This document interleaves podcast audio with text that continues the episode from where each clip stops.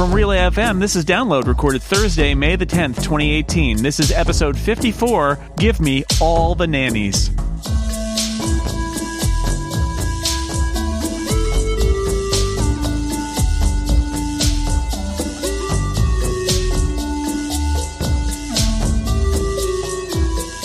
Welcome to Download, a weekly look at the most interesting stories in the world of technology and other stuff you might care about. I am your host, Jason Snell, as always, and I am joined by two wonderful guests this week. Micah Sargent is here from iMore, from Clockwise, from many other places on the internet, including the domain where you can go to get everything, and that is chihuahua.coffee. Did I get it right, Micah? Yeah, you did get it right. Chihuahua.coffee. That's my my site with all the links. Chihuahua.coffee's Micah Sargent. That's how I'm going to intro. No, I'm not going to introduce you that way from now on. That would be silly. Uh, well, that's just a great domain, though. I remembered it. See, that's the important part. See? is it was memorable. That's why. That's why we do it. That's why we get a memorable domain. Also here, one of the hosts of the Material podcast, which last time I checked might be looking for a new host uh, because Russell he's doing stuff. Anyway, Florence Ion is here. Hello. Hello. My website name is not as exciting as chihuahuas.coffee, but you know, it's florenceion.com. Okay, so it's your name. Well, that's good. just my That's good too. That is that is truly memorable. Well, it's good. It's good to have you here. Thanks so much for having me. Yeah, uh, this is a big week. Lots going on. I'm glad you could make Uh, some time. big week. Mm, yes. Big week, big week. I assume you you were doing a material podcast later today too. We're doing, uh, I think we're going to do a material after hours. We're going to record it later, much later today, Pacific time. So I'm sort of going to, you know, pitch the vibe. Like we're, we're kind, we're literally materialing and chill. All right, all right. Well, I look forward to that. Big, big, big week for Google stuff, obviously because of I/O. Um, Microsoft held its Build conference this week too, which that's really weird that they chose the same week. I wonder. My what husband going on went to that, by the way. So he, he went to build and I went to Google A I.O. house this week. divided. Sort You're of. double Not teaming really. it. You're double teaming it. That's how the only way to cover all the stuff and to, to get Yeah. all the bases covered. Is he to, is he to was very teamwork. cutely live blogging uh, this week to me, uh, but in Google Allo, just That's so funny. everybody That's hears funny. out there. Just cross cross all the so streams. there. Cortana Yes. wasn't like shouting at you. That was not the way that that went. No, It no, no. It was all in Google. Allo. Cortana's Cortana's pretty okay. Okay. Let's get into it. The most interesting stories of the week. It is a lot about Microsoft and Google, chosen by me and by download producer Stephen Hackett, who I normally say hi to here, but he's not here uh, this week. He uh, worked on the document, but he's got some other stuff going on. So instead, he will remain. Just imagine, let's all imagine he is here, but not speaking. Let's do it that way. Okay. Uh, So, so you can ask Hi, him questions. Stephen. Feeling How are you? uncomfortable? Stephen's fine. Stephen has told me to tell you he's fine. Oh, this is one of those. I'm not talking to you, but I'll have Jason talk to you for me. Stephen says that's right. Anyway, it's a Google I/O week. The company packed the Shoreline Amphitheater again to reveal what's new in all of its stuff: Android, Google Assistant, and a whole lot more. I thought we would go through take take uh, I, probably most of the show to talk about all the stuff that went on because there was so much there. Um, I want to start with Android, the new version of Android, which is the letter is P. We can all begin the begin the speculation of what sort of candy Pie. object pie.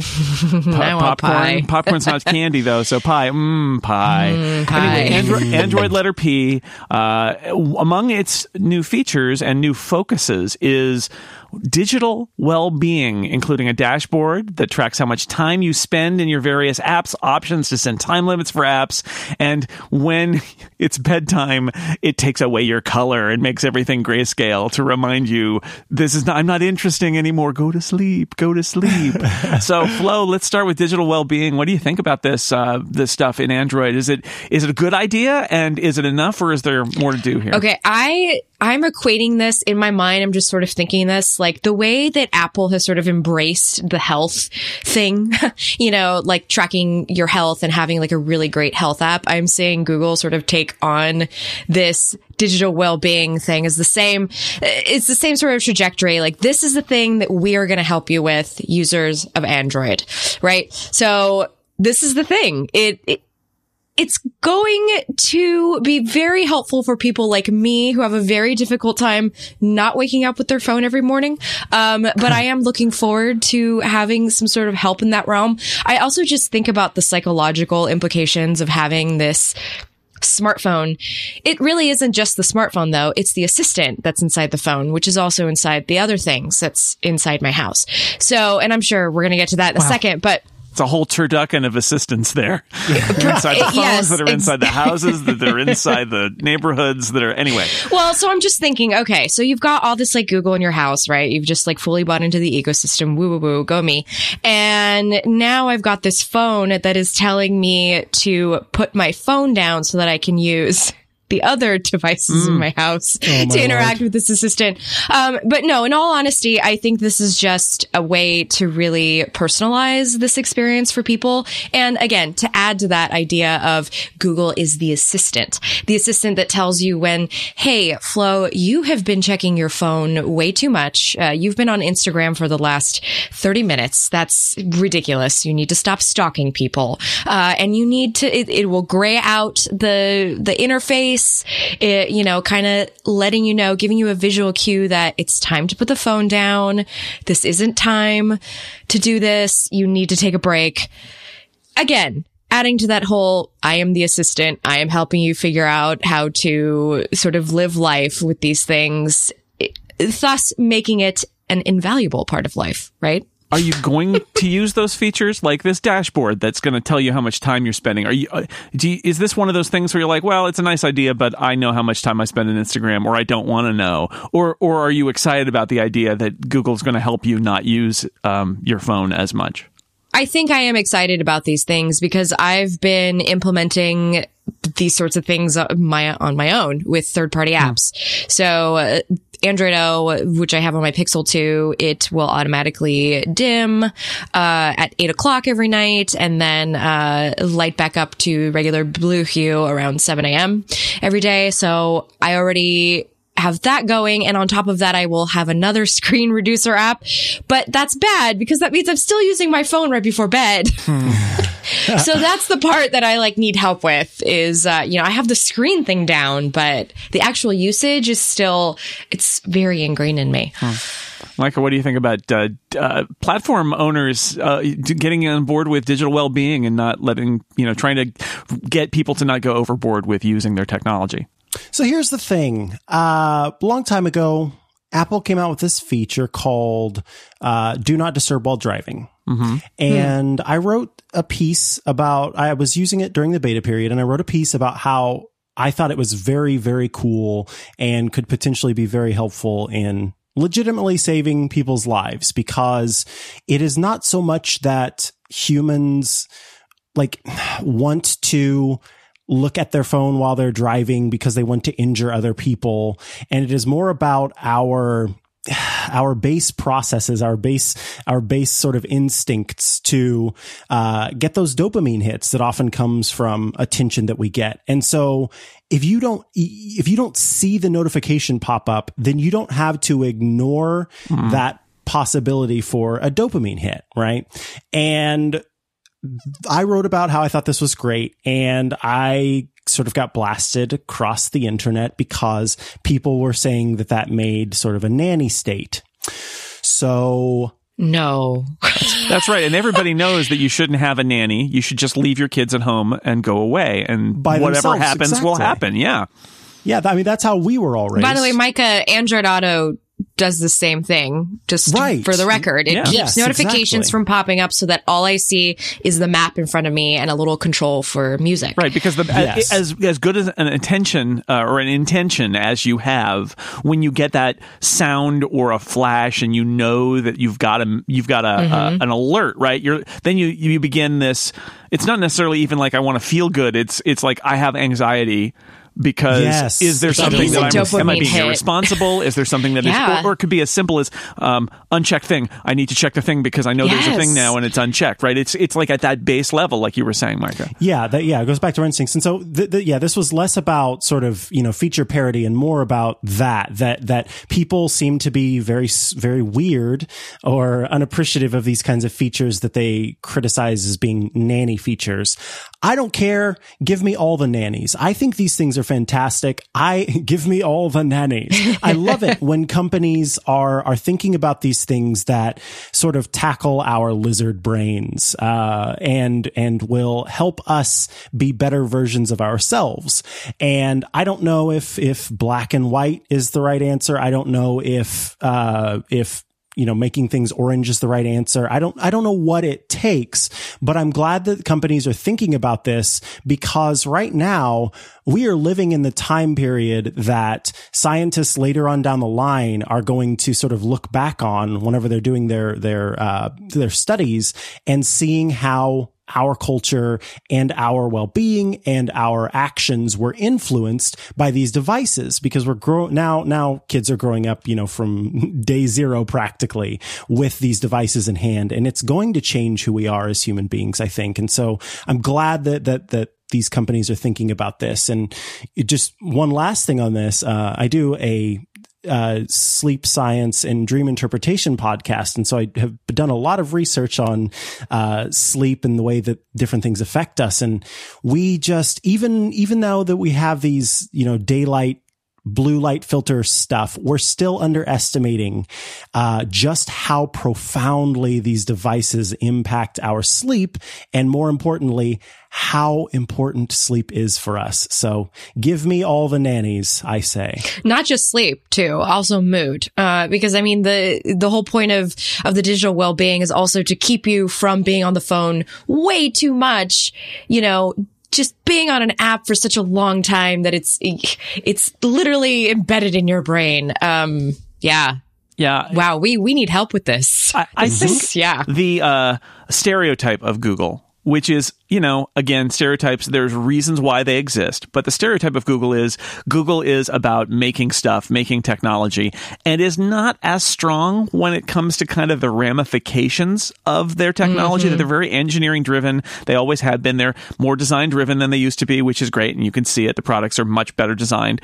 Um, but, uh, you know, the vibe I got is that Google is having kind of an awakening. It, it, it's early days yet, but some awakening with this digital well being thing of like, that they are trying to think through the ramifications of the technology they're bringing to the world.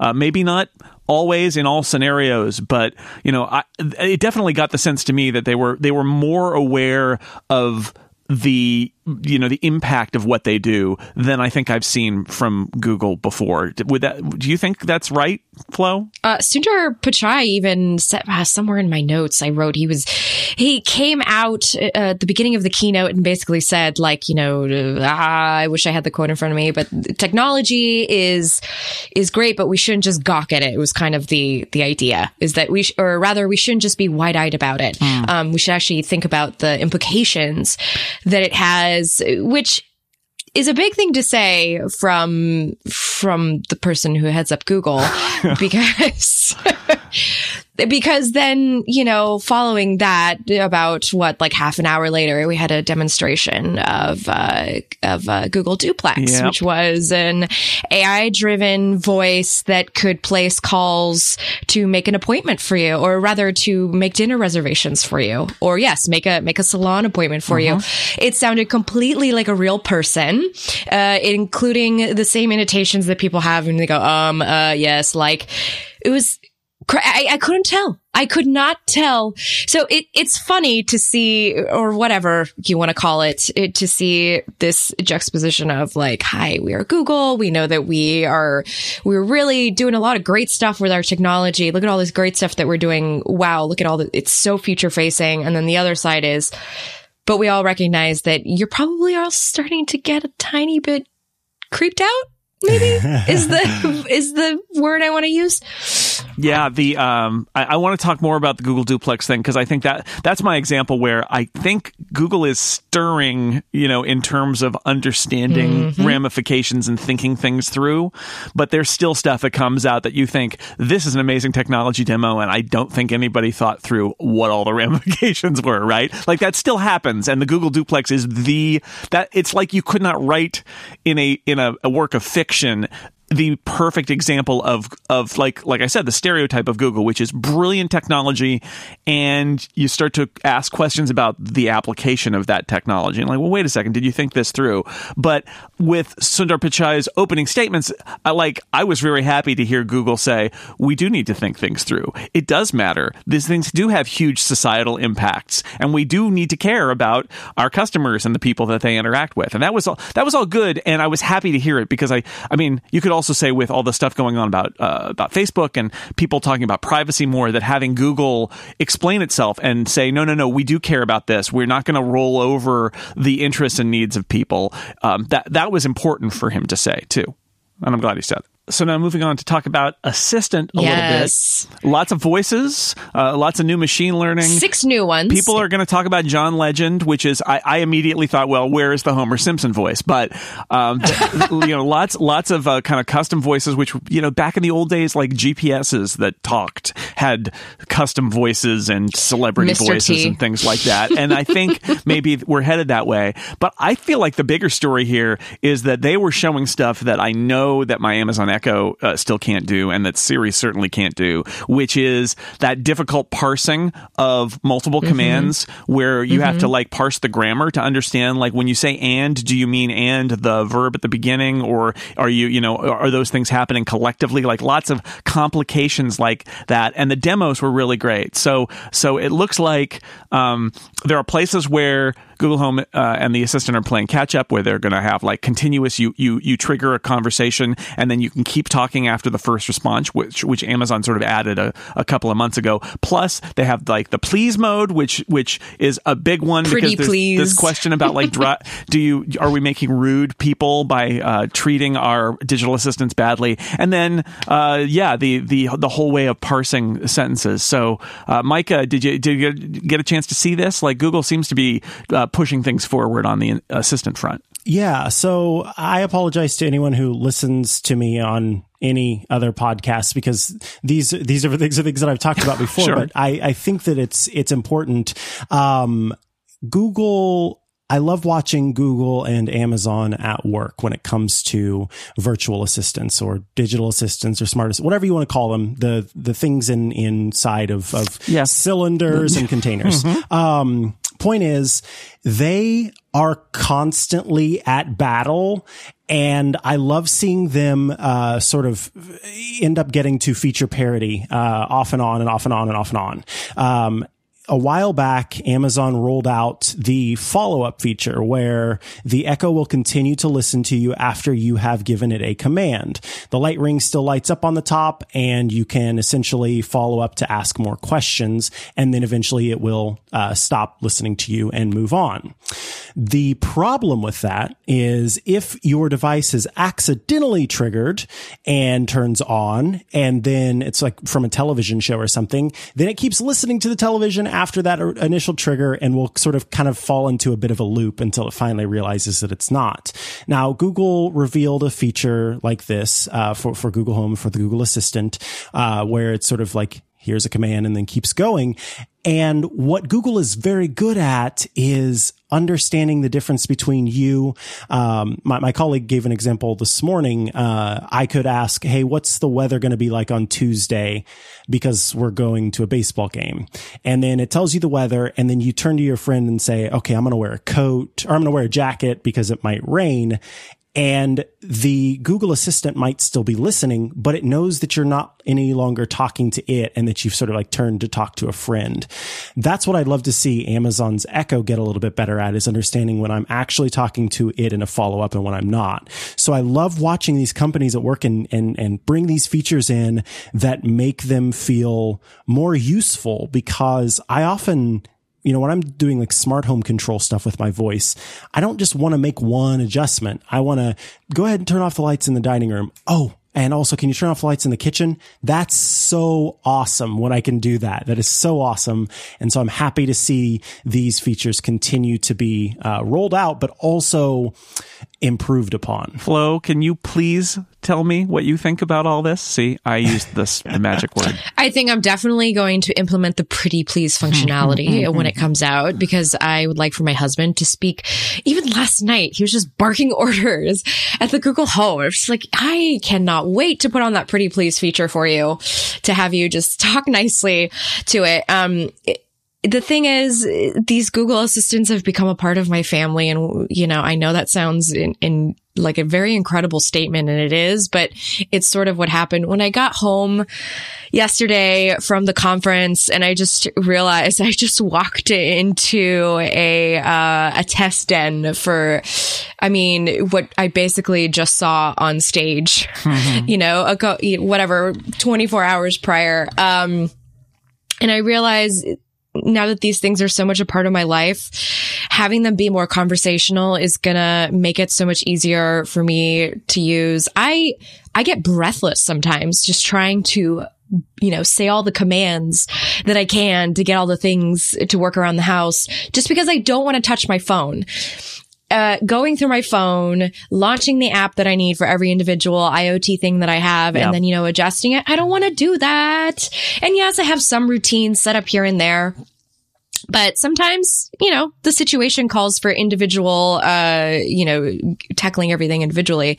And speaking to a Google Home to get it to do all those things is, yeah, it, it's, it's not fun. It's not user friendly. Um, and of course, Google wants me to continue using this stuff. So by making it more conversational, by making it easier, it will become my default usage in the future. Yeah, for for the record, the uh, the pretty please feature, the idea there is not that it's going to say uh uh uh you didn't yeah. say please. what it's going to do, and I think this is good, is give reinf- positive reinforcement to politeness.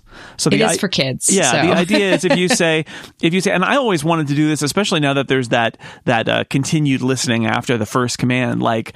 I want to say thank you and have it say you're welcome. Like that's that's what I want because sometimes that's the that's the mm-hmm. interaction that I want. And I know it's dumb and I know I don't need to say it, but oftentimes I will say it just out of habit. And, you know, those are not bad habits to reinforce. So you get a very nice uh, little boost when you do that with this feature where it'll say, Oh, that's so nice of you. You were so polite to ask. Here's the answer. And that's, I feel like that's the way to do it, right? Is just you, you, you're going to, you get um, more flies with honey than vinegar. Mm-hmm. Is that mm-hmm. how that saying is, right? So this mm-hmm. is the honey. Yes. I don't know. I don't want any more flies. So I I'm not sure about that. Uh, we have we have a lot more to talk about about Google and a little bit of Microsoft too. But first, I need to take a break and tell you about one of our sponsors. This episode of Download is brought to you in part by TextExpander from our friends over at Smile Software. You can communicate smarter with TextExpander. Create snippets for all the things you type or all the things you copy and paste from somewhere else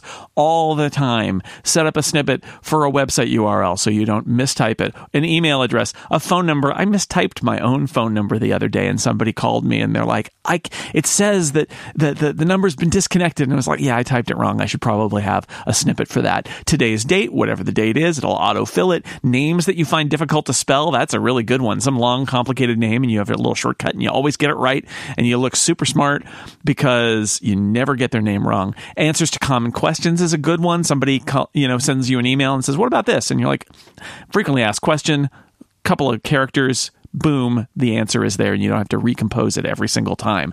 Uh, it, you can use this on any app on the Mac. You can use it on Windows. You can also use it on iPad and iPhone. Uh, just use a quick search or type a custom abbreviation. You can save yourself from typing things over and over again. Go to textexpander.com slash podcast and you can get 20% off for your first year. Just tell them you heard about them on download. And of course, if you work in a team, you can share your snippets with the team so that if you get somebody's name spelled right or you have that answer to the frequently asked question, so do they. And if the answer changes, everybody's answer gets updated. It's pretty cool. Textexpander.com slash slash podcast. Open it right now in your browser. You'll get 20% off your first year when you tell them you came from Download. Thank you, TextExpander, for supporting Download. All right, the elephant in the room, as as previously mentioned by Flo, is Google Duplex, which was simultaneous. Well, I, I don't even want to say simul- simultaneously because for me it was like a one-two punch. It is one of the most Mm. impressive tech demos I have ever seen. Taking technology that we thought we knew and putting a spin on it, and you can see Mm-hmm. as it goes. Like uh, so, so basically, the idea is you have Google Assistant. You say, "I want to schedule a haircut between ten and, and noon on on Thursday," and in the background, it makes a phone call to the place that you you go for your haircut, and a person answers because as they said not every not every business gasp has a web api endpoint in and a scheduling system. Sometimes they just have a, a book and a pencil and a person and a phone.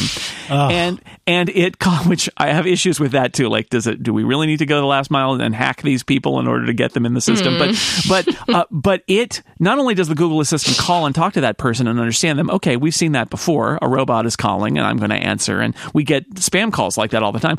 But they've done the work. It doesn't sound like the google assistant. It sounds like a person. It's got ums and uhs and colloquialisms and uptalk uh, not just questions but kind of uptalk in general like people talk. And it identifies itself as so and so's assistant or an assistant. I have somebody here my client who i want to make an appointment for. Amazing. And the fact that it can navigate weird calls amazing. And then i had that second thought which was is it really right to not identify yourself as a computer when you're calling this person? And is it is this the big problem we're trying to solve is to hack service workers who are answering phones at businesses in order to get them in the system because they aren't working at a place that's already got a web form somewhere? I don't know. I'm really mi- mixed feelings about this because it is brilliant and yet kind of bugs me at the same time. So I'm wondering, Flo, uh, you know, how did it hit you and what do you think about it now? How did it hit me? That's a great question. Um, yeah, I'm just gonna have to be fully honest. Eh, I mean, obviously you asked me. I should be honest, but I have to be fully honest and say that it creeped me out. and I will say partly the reason for that is because listen, I watch Westworld every Sunday, okay? With my husband. No, I'm serious. I'm so uh-huh. serious. And it's like completely on my mind. And Westworld is that show that I am really into. Like I read all the reviews afterwards and I get into the theories. Like I'm really into it. So when I saw this at the keynote, I was like, oh my God. Like, I cannot tell that that is a robot. I could not tell. And I felt, I, I felt, I felt a little bit of a physical. I was really feeling it. Um, it, it really, it really got to me. And then, of course, like you, Jason, I thought, you know what? Wow, that's, that's some amazing technology at the same time. I was like, wow, this is, this is in my lifetime. Like, I'm here, I'm alive, I'm, I'm, I've got plenty more time to go, God willing. And uh, this is like what's happening right now. Where's this going to be in 20 years, in 10 years, in five years? Yeah, but th- that's that's the that's the the you know again I, I like it is it is brilliant stuff. But but at what point do we have to say? And this goes back to Sundar Pichai saying we need to think about uh, you know people and and how this all works. At, at some point, we need to say what are the rules about having computers talk to people. Now that we have the ability for computers to talk to people at the behest of other people, right? Like, do we just is disclosure important? Uh, You know, I, I, I got into a couple of arguments on Twitter, big shock there about this, where people are like, come on, but it's really convenient. It's like, yeah, I get it. I'm not saying it's not convenient and I'm not saying it's not impressive, but like, do we need to, do we need to have a, where does our, our old social contract is kind of broken? So what do we do? Do we all agree that if, uh, that a robot needs to say it's a robot when it calls you? Um, is it this like, uh, you, you know, you have to tell me if you're a cop? it's like you have to, do I have to ask if you're a Yeah. robot? Will you give up If I that ask you're you a if you're a robot? cop, you to tell me. What if your robot calls and my robot answers? What happens then? Do they end up with I'll like have a my robot call your robot. Do they You should have to invite it into the house like a vampire. Like you should have to give it explicit. and I love it. and actually, it also kind of bugged me that um the, the the the suggestion is this all happens sort of like invisibly, and I thought, I don't know, like, do I trust it? Is it good enough? Can I see a transcript? Can I listen to a recording of the call? Yeah, I need to hear how it goes. Can I see the the Google Calendar? so uh, here are my here are my overall thoughts. Um, I think I've had an opportunity to sort of try and suss them out. Micah, are Um, you a robot? Yes. no. the only reason I'm telling you that is because I have to. It's written into my programming.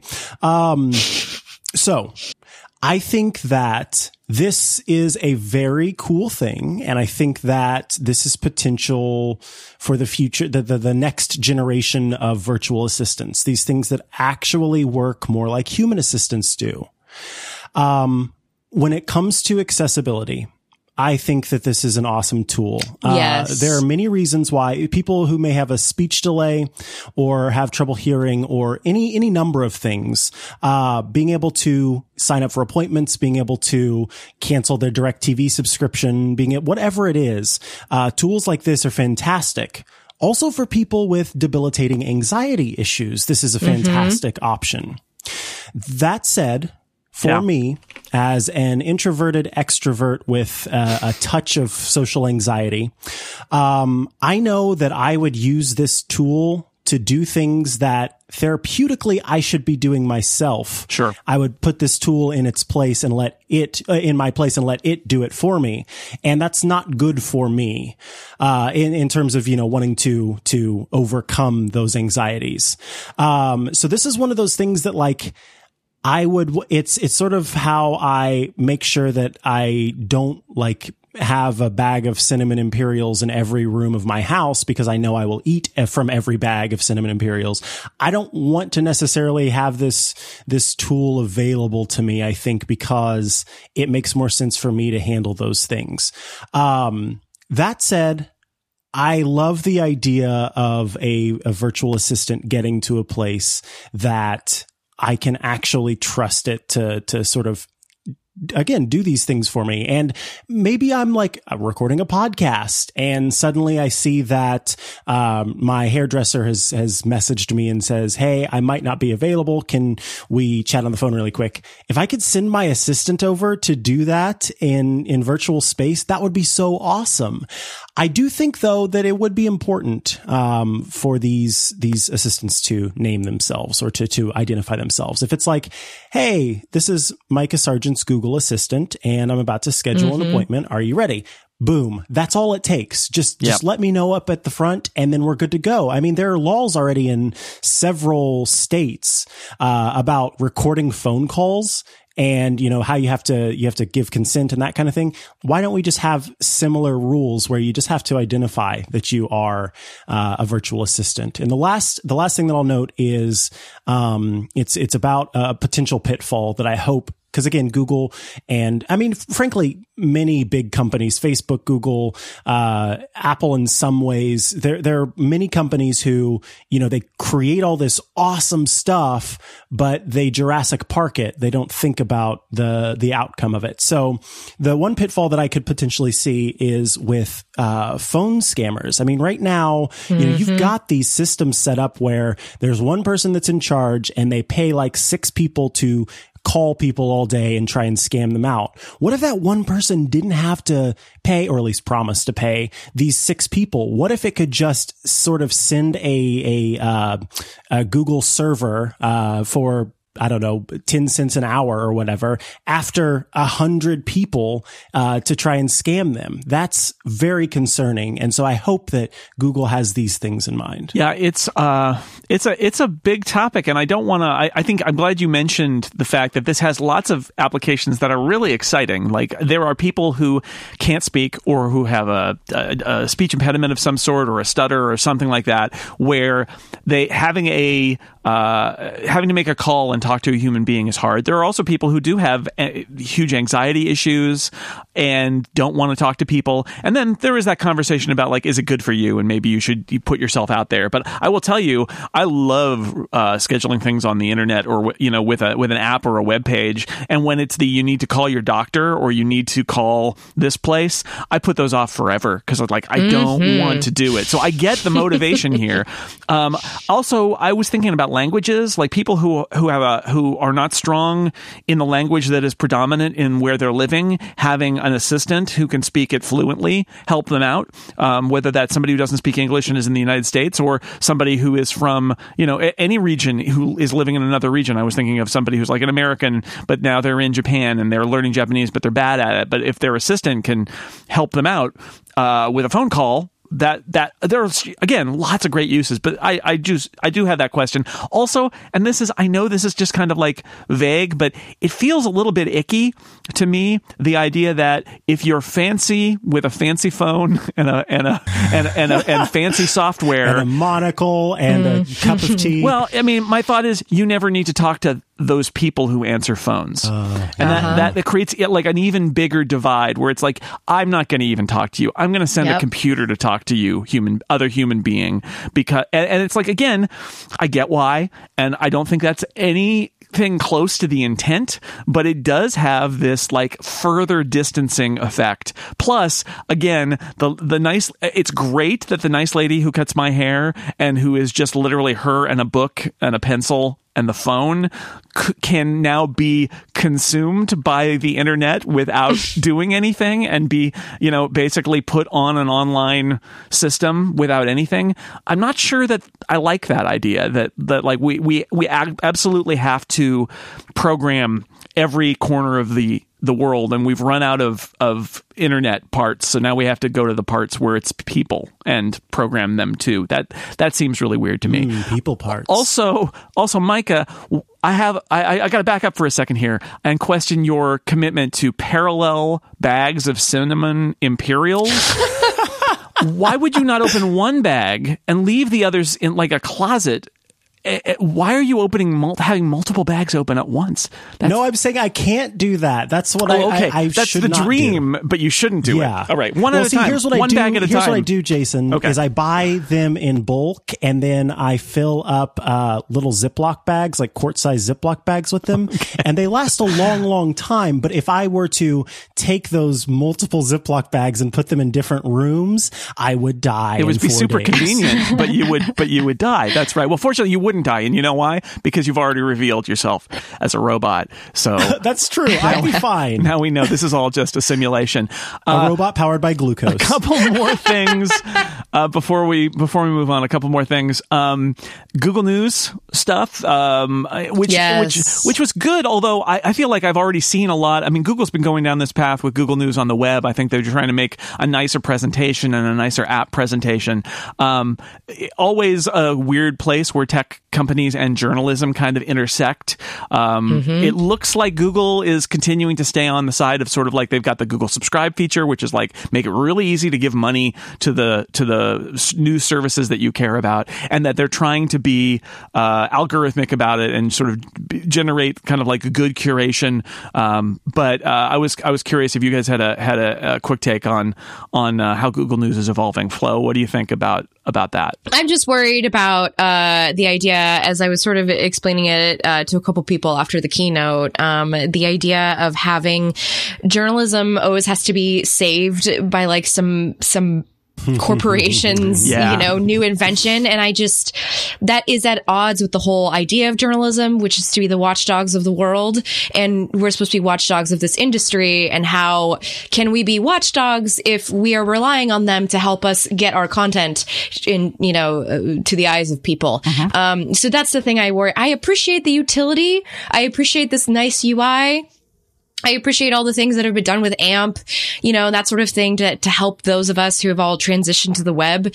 But I worry a lot about the fact that, you know, we've got Amazons and Googles, uh, with their hands in, in our world. And it's, uh, you know, we have to eventually figure out where that line is as journalists. Can I get an amen? I could not agree more if I tried. Um, I think that, you know, Silicon Valley, uh, oh God, I'm just sounding anyway. Silicon Valley, one of their favorite things to do is is to jump into every single thing and say, "Watch how I can fix this," and they don't always do a good job of it, but think that they do. Um, you know, the idea with with Google News here is is being able to sort of organize things around storylines and uh, pick out multiple sources and put them together to sort of give you an all around perspective of the story. The problem is not every single source that's out there that is providing sort of like contrary points of view is accurate. Um, and I'm I'm trying desperately not to sound like I'm falling into uh, a bit of a, a, a bias or any sort of cognitive dissonance trap, but genuinely, I mean, it's been proven time and time again that news sources lie about things, and they're not always. Um, not always accurate or or forthright. And so one of the things that I worry about is in doing this sort of um, storyline feature where you can deep dive into different perspectives. Some of those perspectives might provide stuff that's not necessarily accurate, uh, and so it's not always helpful. Uh, you know, if you've got a story from NASA about some cool new discovery, I don't think that I also want to see flatearthers.org commenting on that story. And so I hope that Google is keeping that stuff in mind as they are, you know, figuring out the algorithms for putting together the multiple, multiple perspectives on a story.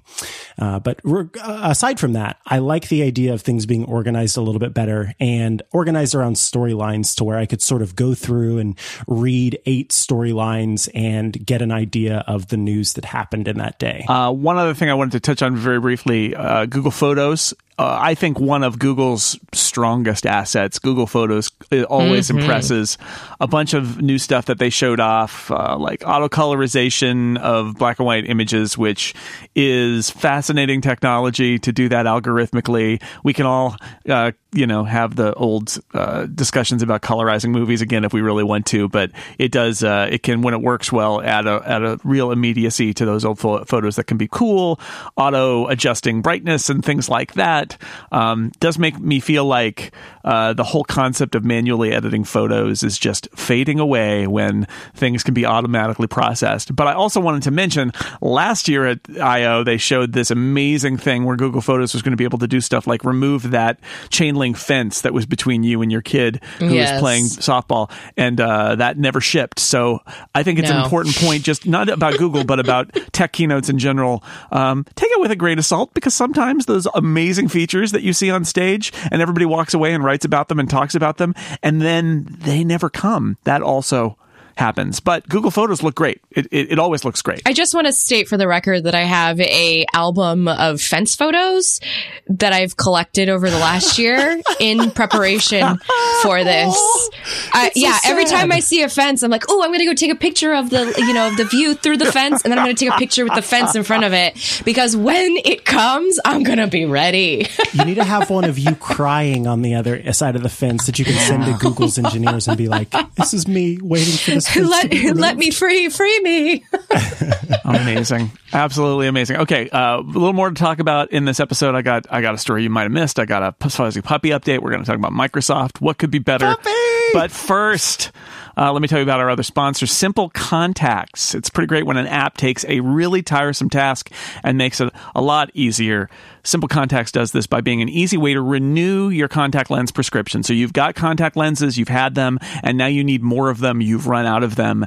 Um, you can reorder them from anywhere in just minutes with Simple Contacts. All you need to do is complete their online self-guided vision test. Takes less than five minutes from wherever you are right now. You don't have to go back to the doctor and wait in the waiting room just to order new contacts of the same ones that you already were using. You can order them right from the website or the app. They offer all the lens brands you love options for astigmatism, multifocal lenses, colored lenses, and more. I have an astigmatism. I have a uh, an issue where I had to have a wider lens so that I wasn't actually literally seeing the edge of my contact lens. It took a long time for us to find the right lenses for me. And guess what? Uh, Simple Contacts had them. They, they they had even the weird one that I thought that they would not have. They had. Very impressed. And you can order, of course, everything from the palm of your hand whenever you want. The vision test is just twenty dollars for comparison. Going back to your doctor for another appointment could cost you over two hundred dollars. Simple Contacts will save you money and time. It is not a replacement for your periodic full eye health exam. That's not what it's for. It will check to see that your current prescription is still okay and will then renew your lenses based on your existing prescription from your doctor. These are not new prescriptions. They are not examining your eye health.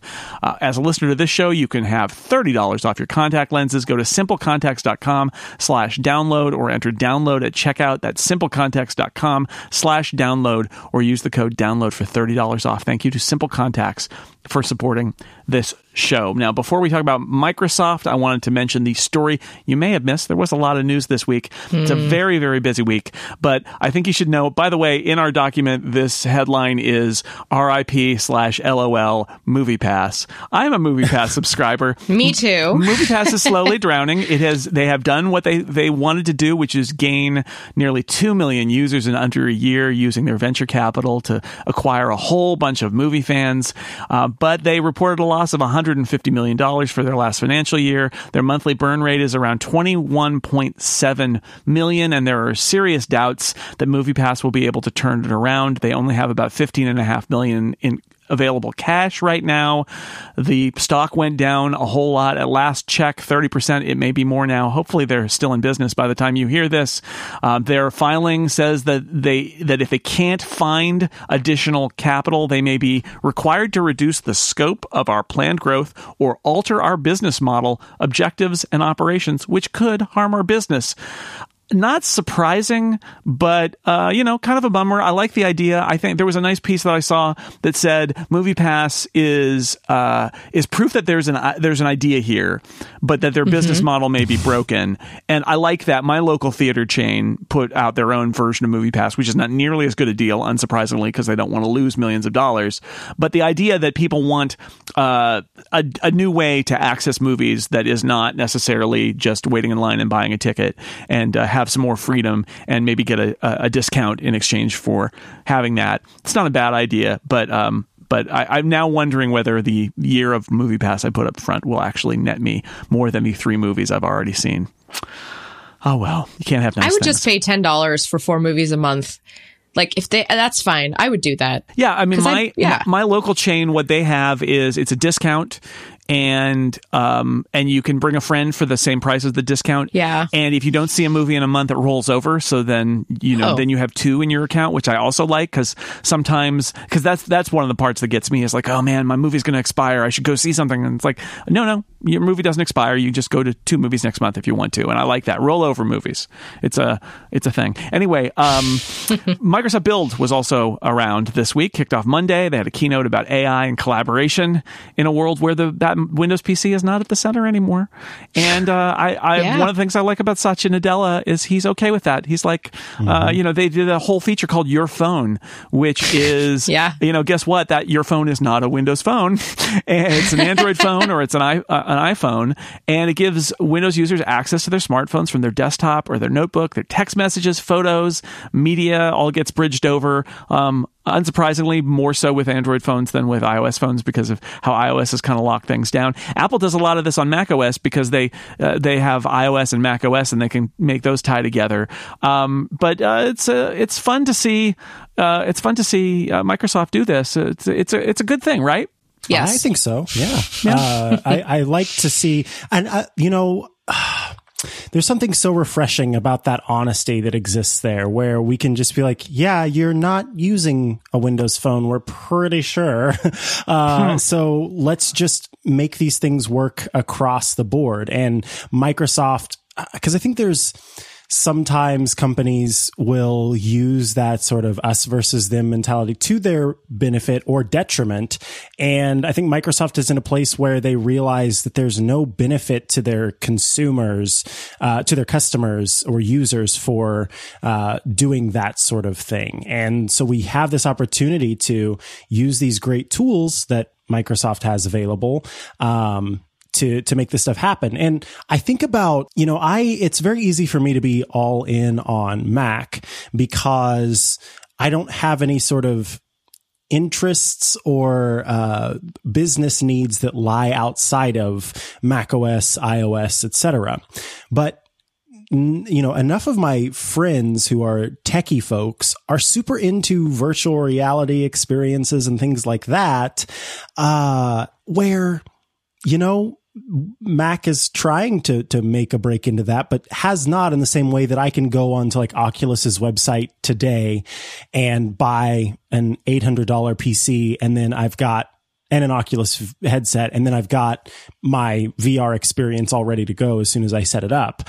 And so I think about those, those folks who maybe want to use their VR machines for more than just VR machines, because talk about fancy people who don't want to talk to people on the phone. like, oh yes, here's my summer machine. This is my VR machine. to be able to use, you know, their, their iOS device with Windows is, uh, quite nice.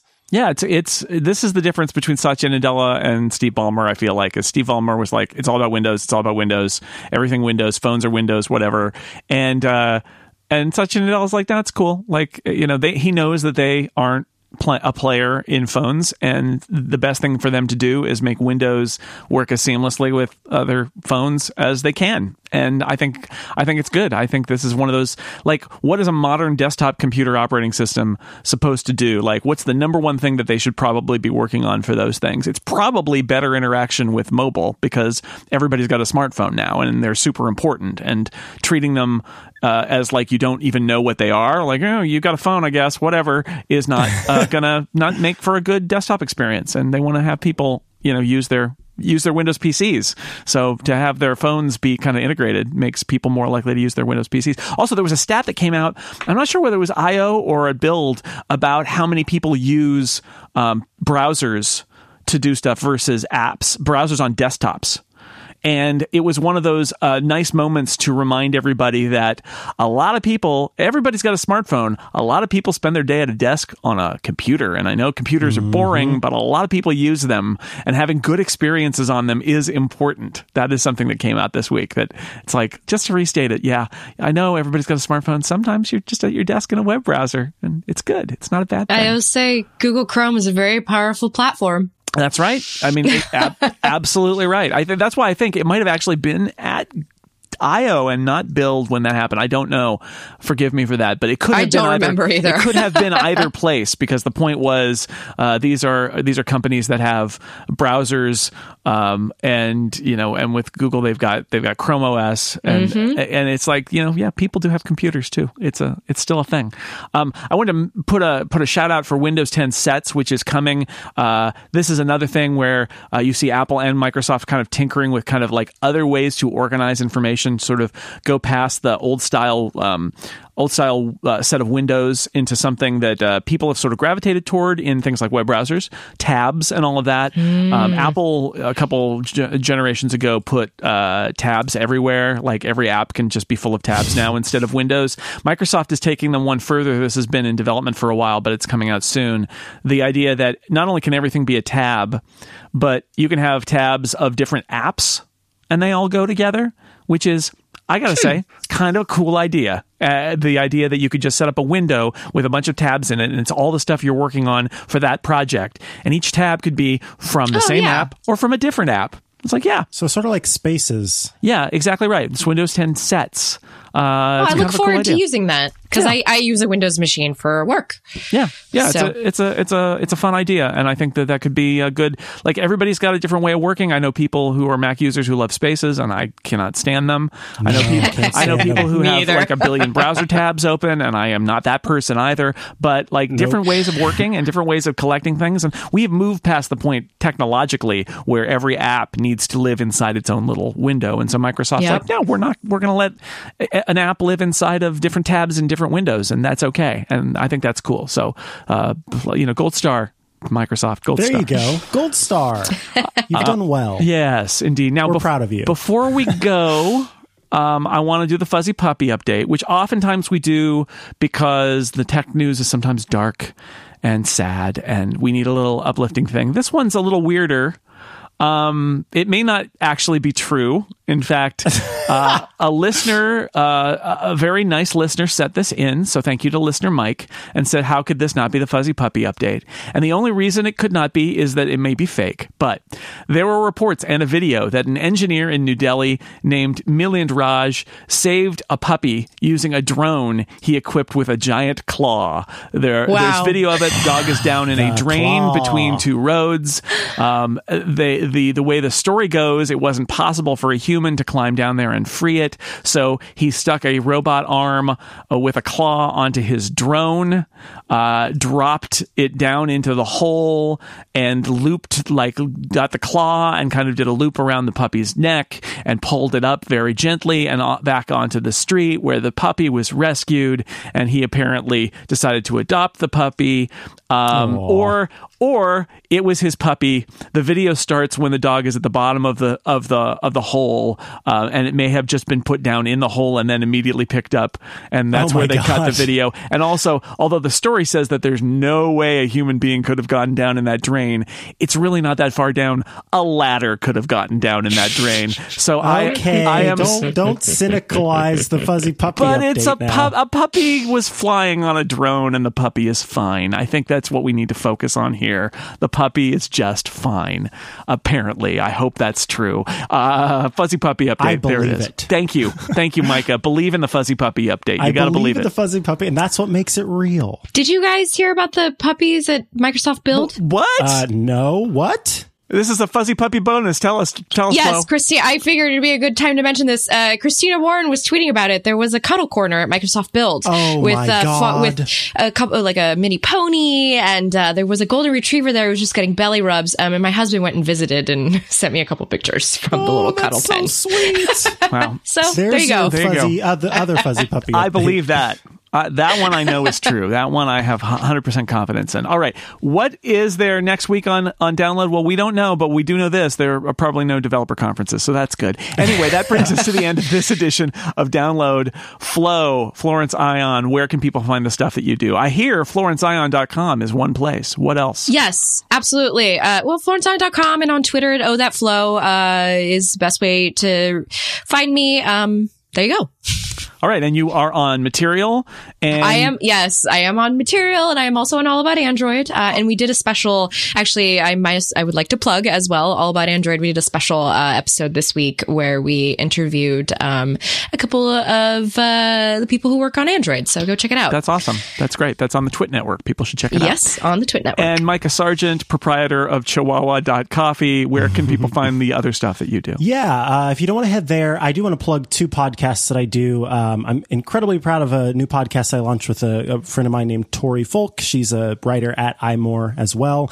Uh, it's called Lucid. Uh, you can go to lucid.show. It is partial uh, sleep science, so you can learn new things about your sleep and how important it is. But also, we do dream interpretation. So audience listen, audience members send in their dreams, and we interpret them on the show oh my gosh. and we've had so much fun. Russell uh, Ivanovic sent in his dream, and we helped uh, get an answer there. So if you want to send in your dreams for interpretation, you can send in audio or just you know type it in at it's dreams at lucid.show. And the other podcast that I'll plug is somehow I manage. Is a podcast I do ah. with the one and only Tiff Arment on the Incomparable Network. I think Jason's heard of that I network. have. Uh, it is a show all about the American version of The Office, our favorite sitcom, and we have so much fun each week talking about the uh, where we're going through every single episode of the show. So we're going to be around for a while before it's time to start from the beginning and I guess go again. So yeah, check those out. Uh, you can go to somehowImanage.biz of course. or lucid.show. I love those URLs, although they're not as good because they don't end in coffee. Um, also, Micah, my dream is that a dog was rescued by a drone. That's, that's a weird So dream. I could swear that? it was real, but it may have been a dream. I don't know. All right. Thanks to everybody out there for listening to this Blockbuster Week's Blockbuster episode of Download. Uh, we'll be back next week, and until then, we will keep watching the headlines so you don't have to. Bye, everybody.